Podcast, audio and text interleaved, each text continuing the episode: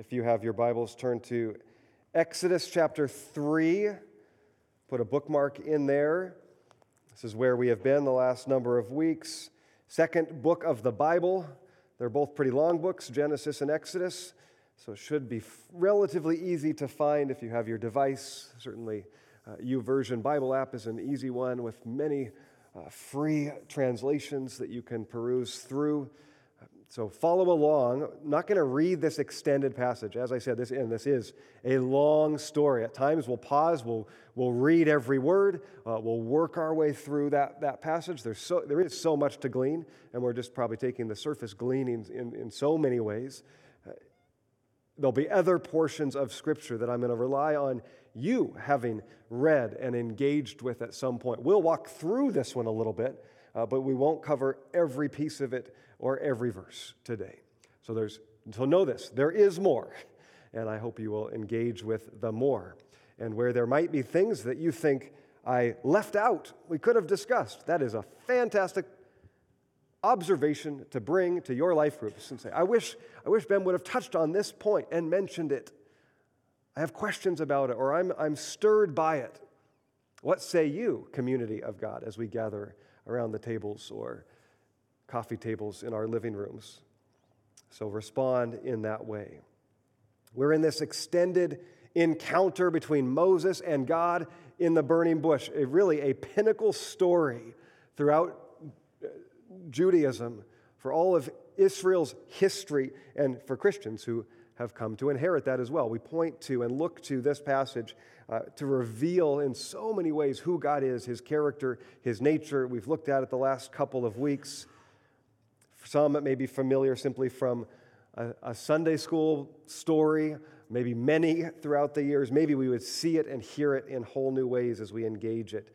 The call of God, radical, amazing, supernatural, certainly one of a kind on the pages of Scripture, at least in its details. But can't we relate? Is it our call too? As we read the encounter, it seems like fantasy hard to believe. But to be fair, Moses lived it, and it was hard for him to believe. As you read the encounter of God speaking to Moses through a burning bush that is not consumed, and the subsequent miraculous signs that come as we look into chapter 4 here, do you find yourself thinking, if that had been me, if I was in Moses' sandals, or standing barefoot on the ground there before the burning bush, I would have responded differently than Moses did. I know not perfectly, but I mean, come on, Moses. I mean, personally, I've prayed to hear God's voice, to receive a sign, to, to that God would strengthen my faith, direct my path, clarify my call, for God to show up, for God to speak countless times. I'm not alone in that, am I? Haven't been, those been the nature of your prayers over your years, perhaps? I know many of your stories, years of pursuing God, of walking with Him. Summarize often in our, maybe in those moments of desperation or trial God speak, God come, God show me, God reveal, God help. Just those simple heart cry prayers. Maybe they're not even formed in words. And here is God showing up and speaking and calling and leading and directing and promising to a man who's not even looking, who by all accounts isn't even seeking God, isn't even praying. He's walking around the wilderness with a stick in his hand. It's pretty easy to be envious. Moses' response to God seems to confirm this, to confirm that maybe probably all that was on his mind that day was, man, it is hot today. Because he questions, he doubts, he makes excuses, and then at the end of it, he flat out refuses. God, send someone else. You've got the wrong guy. Had he been praying for God to show up in his life, to speak, to call him on a new adventure, I think his response would be a little different. Certainly, questions could be understandable. Maybe that's not what he had expected, but this reluctance and hesitancy and doubt and fear seems out of place for a man who is seeking God. Now, I know that God has answered my prayers. Sometimes those prayers of desperation, sometimes those God speak, God lead kinds of prayers. I wonder if you would feel the same. But nothing like a burning bush experience a staff turning to a snake and back again, water turning to blood. Those seem like pretty powerful signs. The way I would describe God's voice into my life would often be more like deep conviction, a stirring that doesn't go away. Phrases like a burning in my, my soul or some form of vision or dream. God speaks in an endless amount of ways. He is not restricted. And God's people throughout the centuries have described it in different ways. But rarely do we get the actual burning bush encounter. And we sometimes read those kinds of encounters, those supernatural ones on the pages of Scripture, and wonder would I not have responded differently if I was in that place? We're meant to walk away from this story and see that Moses is not its hero. He leaves us longing for a better leader, a more faithful one who does not doubt or waver or question, but goes at God's call, willing to uproot everything, to lay his life on the line, to engage God's mission and purposes. That's really our two points today. One, Moses is not the hero of the story. It makes us long for another. And two, we're a lot like Moses. Now, if we're going to be bold enough to ask God, why have you not shown up or why are you not showing up in my life? I don't need a burning bush, but maybe, maybe something, maybe uh, an awareness of your voice and your presence, a clarity of what I'm seeking, a redirection if necessary in my life. God, I'm willing and I'm not sensing you. If that's been your reality at any moment or if it is now, and we're bold enough to ask, Why would you do this for a Moses who's not even looking for you? I'm here, God. I'm here even an hour earlier. Hopefully, to be with one another, but to collectively want to draw near to God. That's a part of our, our faithful rhythm. So, if we're going to be bold enough to ask that question of why are you not speaking, God, may we also be humble enough to say, God, have I walked by many burning bushes and missed it? Because my eyes were on so many other things and so distracted that I didn't even stop and say, Let me go and see. God, have you been calling? Have you called and been calling in my life? And I've had my earbuds in. I've invited so much other noise into my life that I never even heard your voice. May we be humble enough to ask those kinds of prayers as we also say, God, I, I don't hear you or sense you in this moment or in this place. I need you, God. If that is true, now some of us might be aware of times where we have clearly done that. We've clearly been pursuing so many other things to put our trust or our hope or our security in, to listen to other voices, that there really was no room for God to come in and speak, short of a burning bush right in our path, which God has the right to do, but does not seem often to do. All we can say is, God, if that is possible, forgive me today. I confess where I know that is my nature at times. Forgive me. And by the grace of God, He does. And you are here. And your prayer can be what we just prayed and what we saw Moses pray at the first response to God Here I am. Here I am, God. Show up, speak, lead. May, we, may I not miss it today. My ears are clear, my eyes are tuned, my heart is ready. I think. And maybe we are tested in that. We've already seen that Moses doesn't have the sterling resume that we might expect for one that God is going to see and choose to do one of the pinnacle works of redemption and leadership that we see on any, any page in any story in Scripture. Moses has been in his life reactionary, some would say even hot headed, not thinking. He is guilty of a murder, he's impulsive. He was rejected by his own people. He ran away and hid rather than confront and take accountability to save his own life and he's been wandering now in the desert for 40 years, seemingly content to live out his days in that place, to never go to pursue any kind of reconciliation or reuniting with his family of origin. We're uncertain of so many of those details, but at this point, Scripture says he is 80 years old. Seems he's not looking for a new adventure at all, and perhaps not seeking God at any point. But God shows up he shows up in a miraculous way, and Moses' response he questions, he doubts, he makes excuses, and he ultimately refuses. In chapter 3, we've already seen Moses say, Who am I? which from a humble heart can be a great prayer. We sense God calling us to, to something radical or unique or to lay our life on the line in some form, to sacrifice, and we say, Who am I, God? What difference would it make? I'm not enough. But it seems as the, as the conversation goes on that Moses is just making excuses or hesitating or uncertain. He says, Who are you, God? We looked at that last week, and God's response is, I am who I am, Yahweh. I will be who I will be. I am the God forever. I'm the forever God.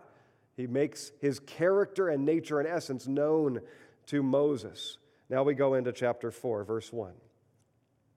Moses answers again as God is engaging with him. But what if they do not believe me or listen to me and say, The Lord did not appear to you? So he's starting to process. This is pretty far fetched. If I go repeat this story, no one's going to believe it. You ever have those kinds of moments? I start talking like I met with God and heard from him, people are going to think I'm nuts. Now, to be clear, Moses is not saying, What if Pharaoh does not believe me? He's saying, What if my own people do not believe me or listen to me? He knows, even though it's been 40 years, he knows that last encounter with those Israelite brothers after he had killed the man, stepping in to defend the abuse against, perpetuated against his brothers. They said, Who made you ruler and judge over us? An ironic foreshadow of what was coming. But that's in his mind still. Who am I to go and declare anything on behalf of God? They already rejected me, even as an advocate, let alone a leader. What if they don't listen? What if they doubt? What if they say, clearly, God did not appear to you? God graciously continues to engage with Moses, and he gives them these three signs. Okay, if they do not believe your words, even though in the passage he says, they will believe you. I will be with you they will believe you. He still gives him these miraculous signs. See that staff in your hand? Throw it down. And it turns into a snake. he jumps back. Later, God says, Now grab it by its tail. Now, that took some boldness. Got to credit him for that. And it turns back into a staff. There's sign number one. Second, Moses, put your hand into your cloak. Now pull it out. And it's covered in some form of skin disease. Some translations say leprosy. We don't know for sure. Uh, it's, a, it's an uncertain phrase in the Hebrew, but clearly an astonishing sight. From a healthy hand, maybe an 80 year old wrinkled hand, healthy, but to a, uh, an obvious deformity or disease covering his hand. I imagine he jumped back in the same way that he jumped back from that snake. God says, now replace it and pull it out again, and it's healed. Sign number two the third is less of a sign. The scripture doesn't say it was a sign, but I think it's a declaration, a powerful symbol. Take this water and pour it onto the ground, and it turns to blood. There's so much symbolism and foreshadowing here of what's coming in the story. If you've read ahead or you know some of the rest of the story through the plagues and through the way God delivers his people, related to Moses' staff, to illness and disease, and to water and blood. And rather than press into all those details, I give them to you to say, oh, I'm starting, I see some of that. I see some of the story, or to hold that in mind as we progress. Overarching, God wants Moses to know and all Israel to know as Moses recounts this, and all of us to know as we read it, that He is the God over all creation. He is the God that can take a stick and bring life to it. He is the God that is over all illness or disease. He's the author of health and healing. And He is over life and death itself. The symbol of water is life and blood. Blood, too, is life, but when our blood is poured out, it is gone. When water is turned to blood later in the story, it, it means death, for life cannot continue without water. God is over it all, and at a moment, at a blink, really without even a word, He governs it. And that's the message that He wants Moses to receive. So this happens. He gets the th- these three signs or symbols of God's power and authority over all things. And at this moment, he says, Oh God, forgive me for any doubt that I had. I am in. I'm all in. No, that's not what he says.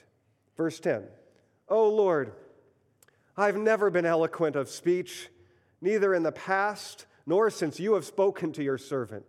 Not sure what that was about in this moment. Okay. I'm slow of speech and tongue. The Hebrew phrase is I'm, I'm heavy or dull of tongue or mouth.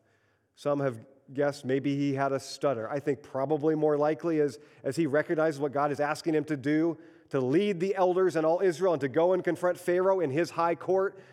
For 40 years, he's been probably speaking a different language. And he's saying, I don't have the ability, I've lost that ability to go and speak high court Egyptian of that era. And I'm just not an eloquent speaker. That's, again, you've got the wrong guy. I, I'm not the one.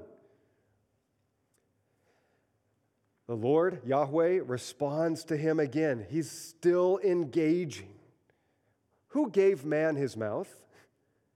Who makes him deaf or mute? Who gives him sight or makes him blind? Is it not I, Yahweh?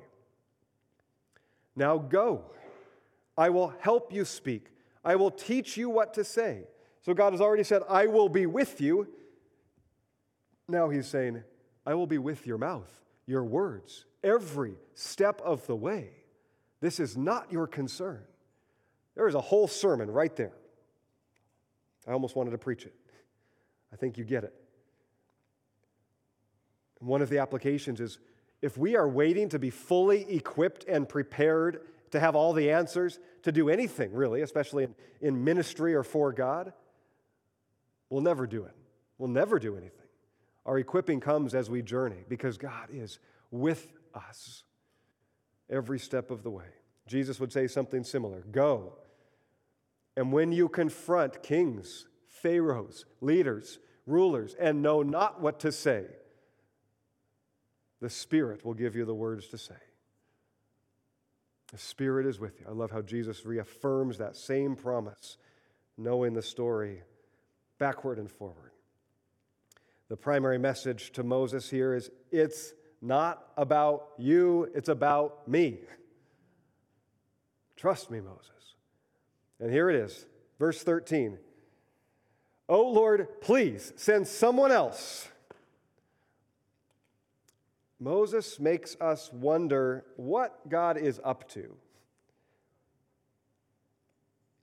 We stumble if we think this was the best option God had or that Moses is the hero. Now, later, he will do some pretty heroic things, but remember his roots. Look where he began. Really, every, every story throughout Scripture paints our leader, the leaders of God's people, the deliverers, the prophets, it paints them in a light that says God didn't choose them for them, for their resume, for their experience, for their goodness. He chose them for His glory because God simply loves to take the low things, the last things, the least likely ones, to do great things. It makes us long, everyone, for a greater hero, a greater leader. We recognize that that is not us either. And even if we believe our response would have been slightly different, we do have to humbly ask those same questions of have I ever been impulsive like Moses? Have I ever made mistakes that I regret, ones that had consequences that cannot be undone? Have you ever found yourself in a place in life that you never expected to be? You're just trying to make the best of it. Have you ever questioned God or His character, His purposes? Have you ever dragged your feet to do what you know you needed to do, that God was asking you to do? Maybe because it was uncertain, it was unclear, you didn't have it all together, or it wasn't on your timeline. Not now, God, maybe later. Or simply said, someone else will do it.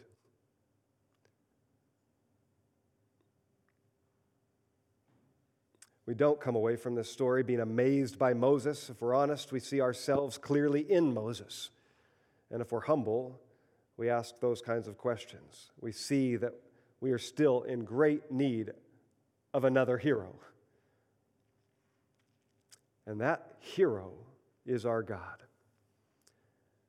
God comes looking for Moses, not the other way around. All through Scripture, we see God is the initiator. He loves, He pursues. At best, we receive that love and pursuit. We notice it and we respond to it.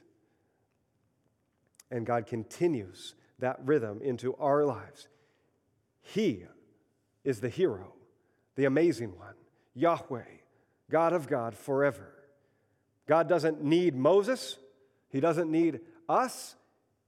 He wants Moses, He wants us. God wanted a shepherd in this moment, not a king.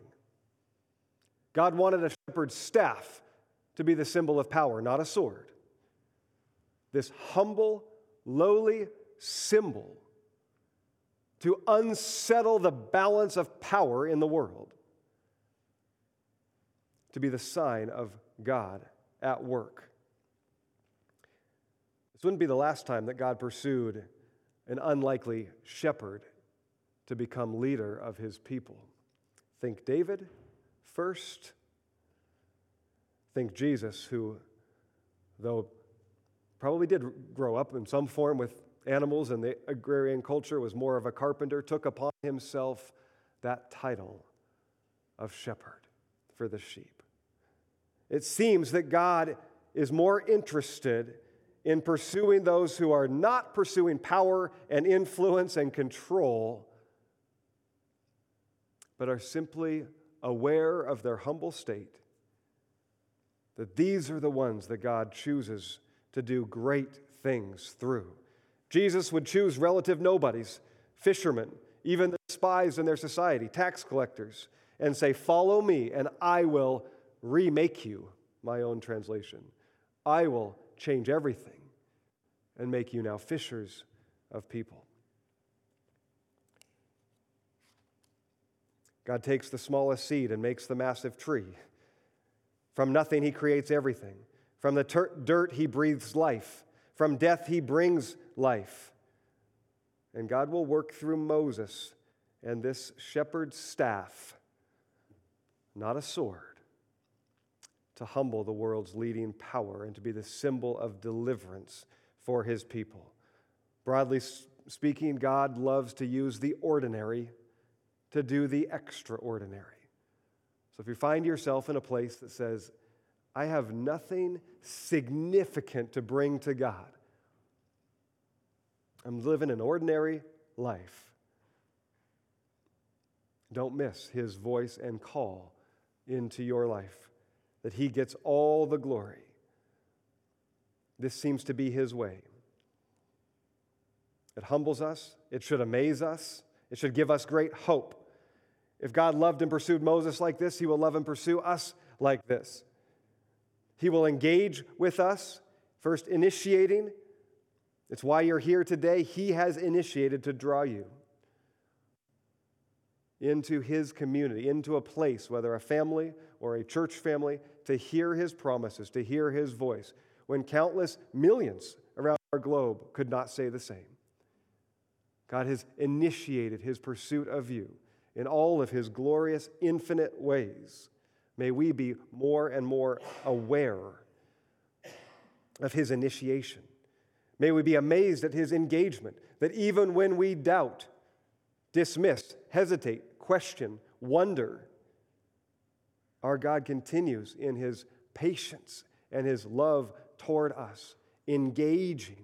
Notice that God does not chide or rebuke Moses for these questions, for these doubts, for these uncertainties. Only at the very end, when he, after seeing everything, flatly refuses, does God's anger begin to, and I think the right translation is smolder. It's, it's coming, it's emerging. And we see that as a, as a metaphor of God throughout the scriptures. God will get angry when we dismiss and distrust or when there's unrighteousness and injustice in our world. We see that and I think we want that. We don't want a passive God who does not have passion for righteousness, for justice, for our, our, trust, our worship, and our obedience. But he is slow to anger and abounding in steadfast love by his own declaration, Exodus 34. When Moses again will meet him on this same mountain, he will declare that's who he is, his character our God does not give up easily on us. Praise God for that. That gives us hope. I love at the end of this passage in chapter 4, verse 17, the phrasing is interesting. It's like God is reminding Moses to take the staff. After everything that happened, is he walking away with the staff on the ground? I don't think so. Moses, take this staff. That seems pretty obvious based on the encounter. I think God is saying to Moses is remember. Not just carry the staff with you, he's been doing that for 40 years. Remember, as you go, remember where you've come from. Remember, you're a shepherd. Remember, it's not you, it's not your power. As he becomes more and more of the spokespersons God, by his grace, will send his brother Aaron and say, Aaron can speak for you since you're concerned about your tongue. But as we see the story go on, it, it becomes Moses who does the primary speaking in front of Pharaoh. He just needed to get going, it seems like, and he was okay. Moses will do some pretty amazing, heroic things. He will lay his life on the line.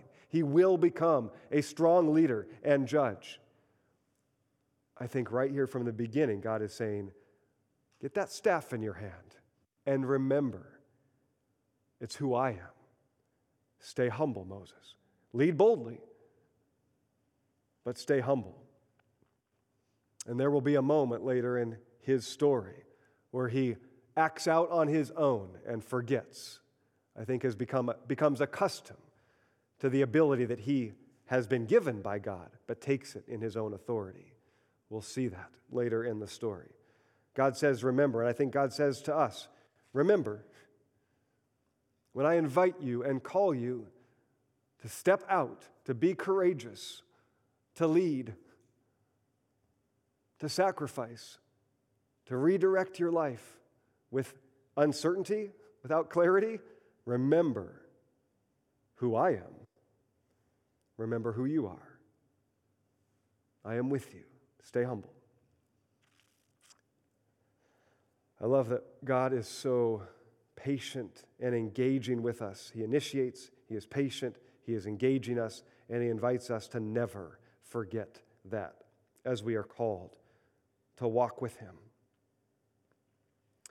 He will receive our uncertainties, our doubts, our surprise, our hesitation, rightfully so, our hesitation to sacrifice, to redirect our life, to go on a new adventure, maybe even when we're not seeking it at all, but it starts to become clear that God is asking this of us.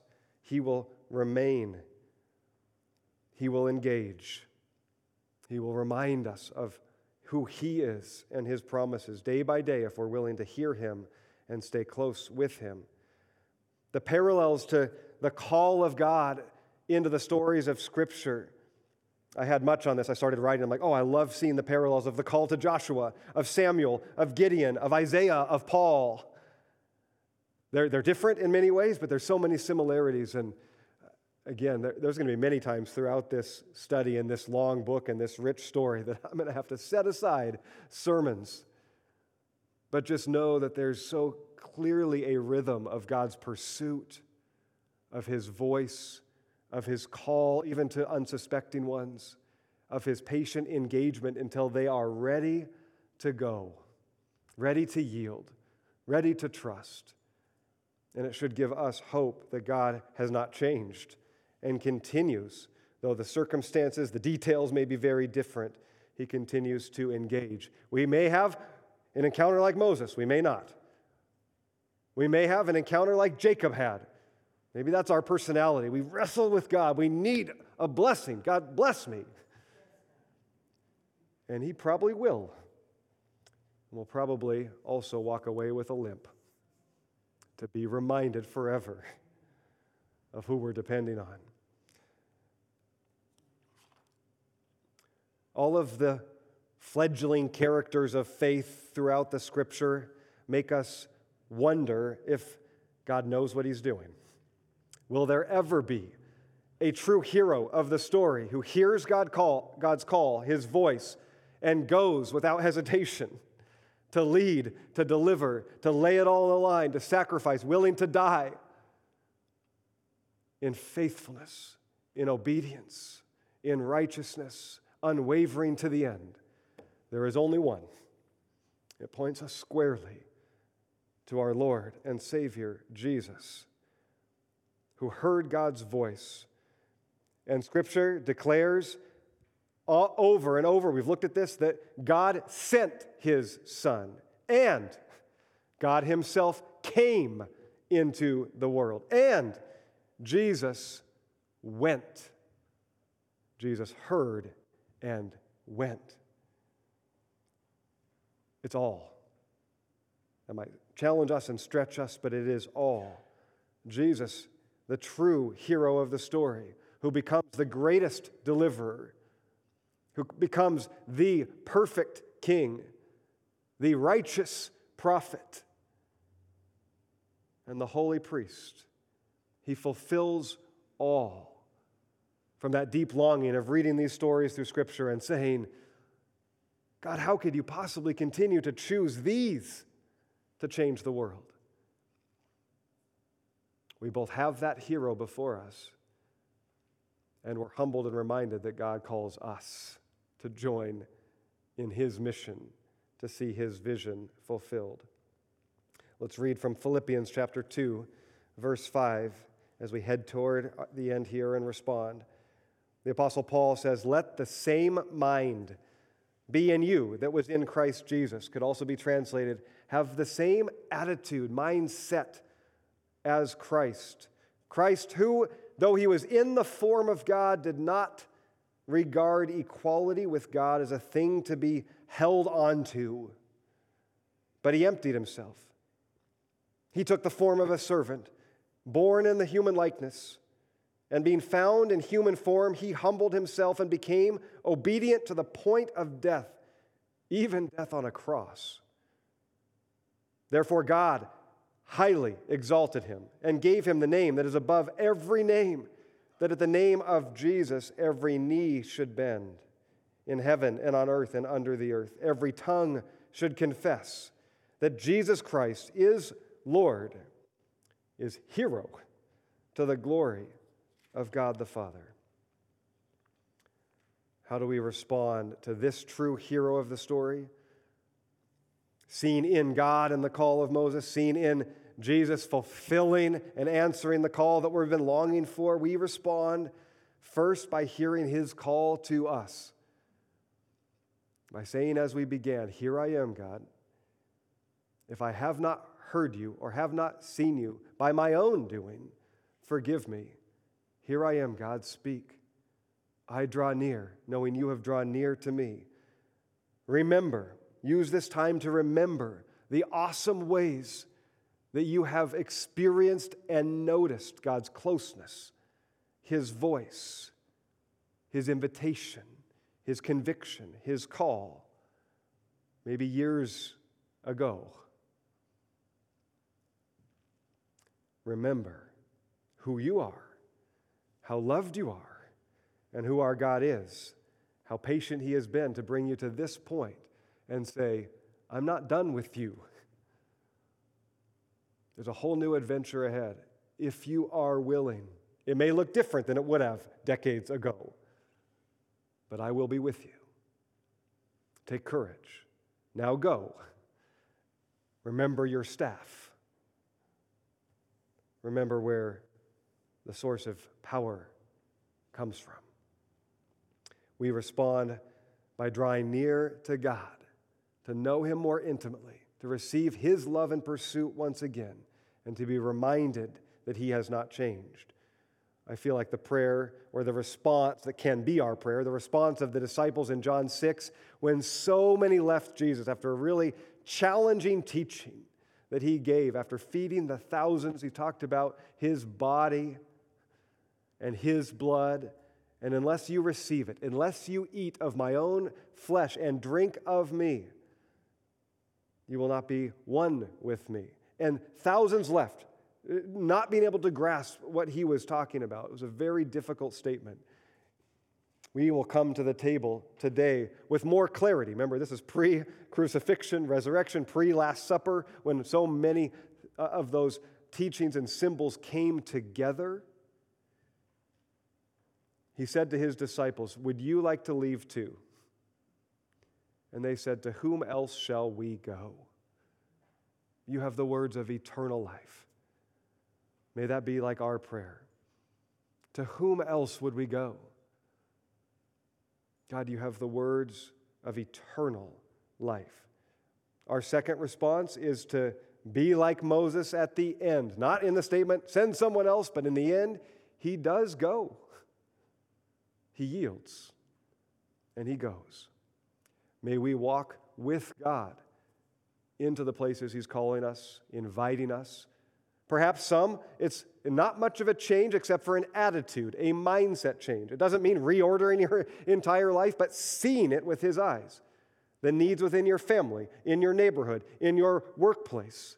Saying, God, help me not miss, help me see and hear as you do, and simply reorient my mind with you into these places.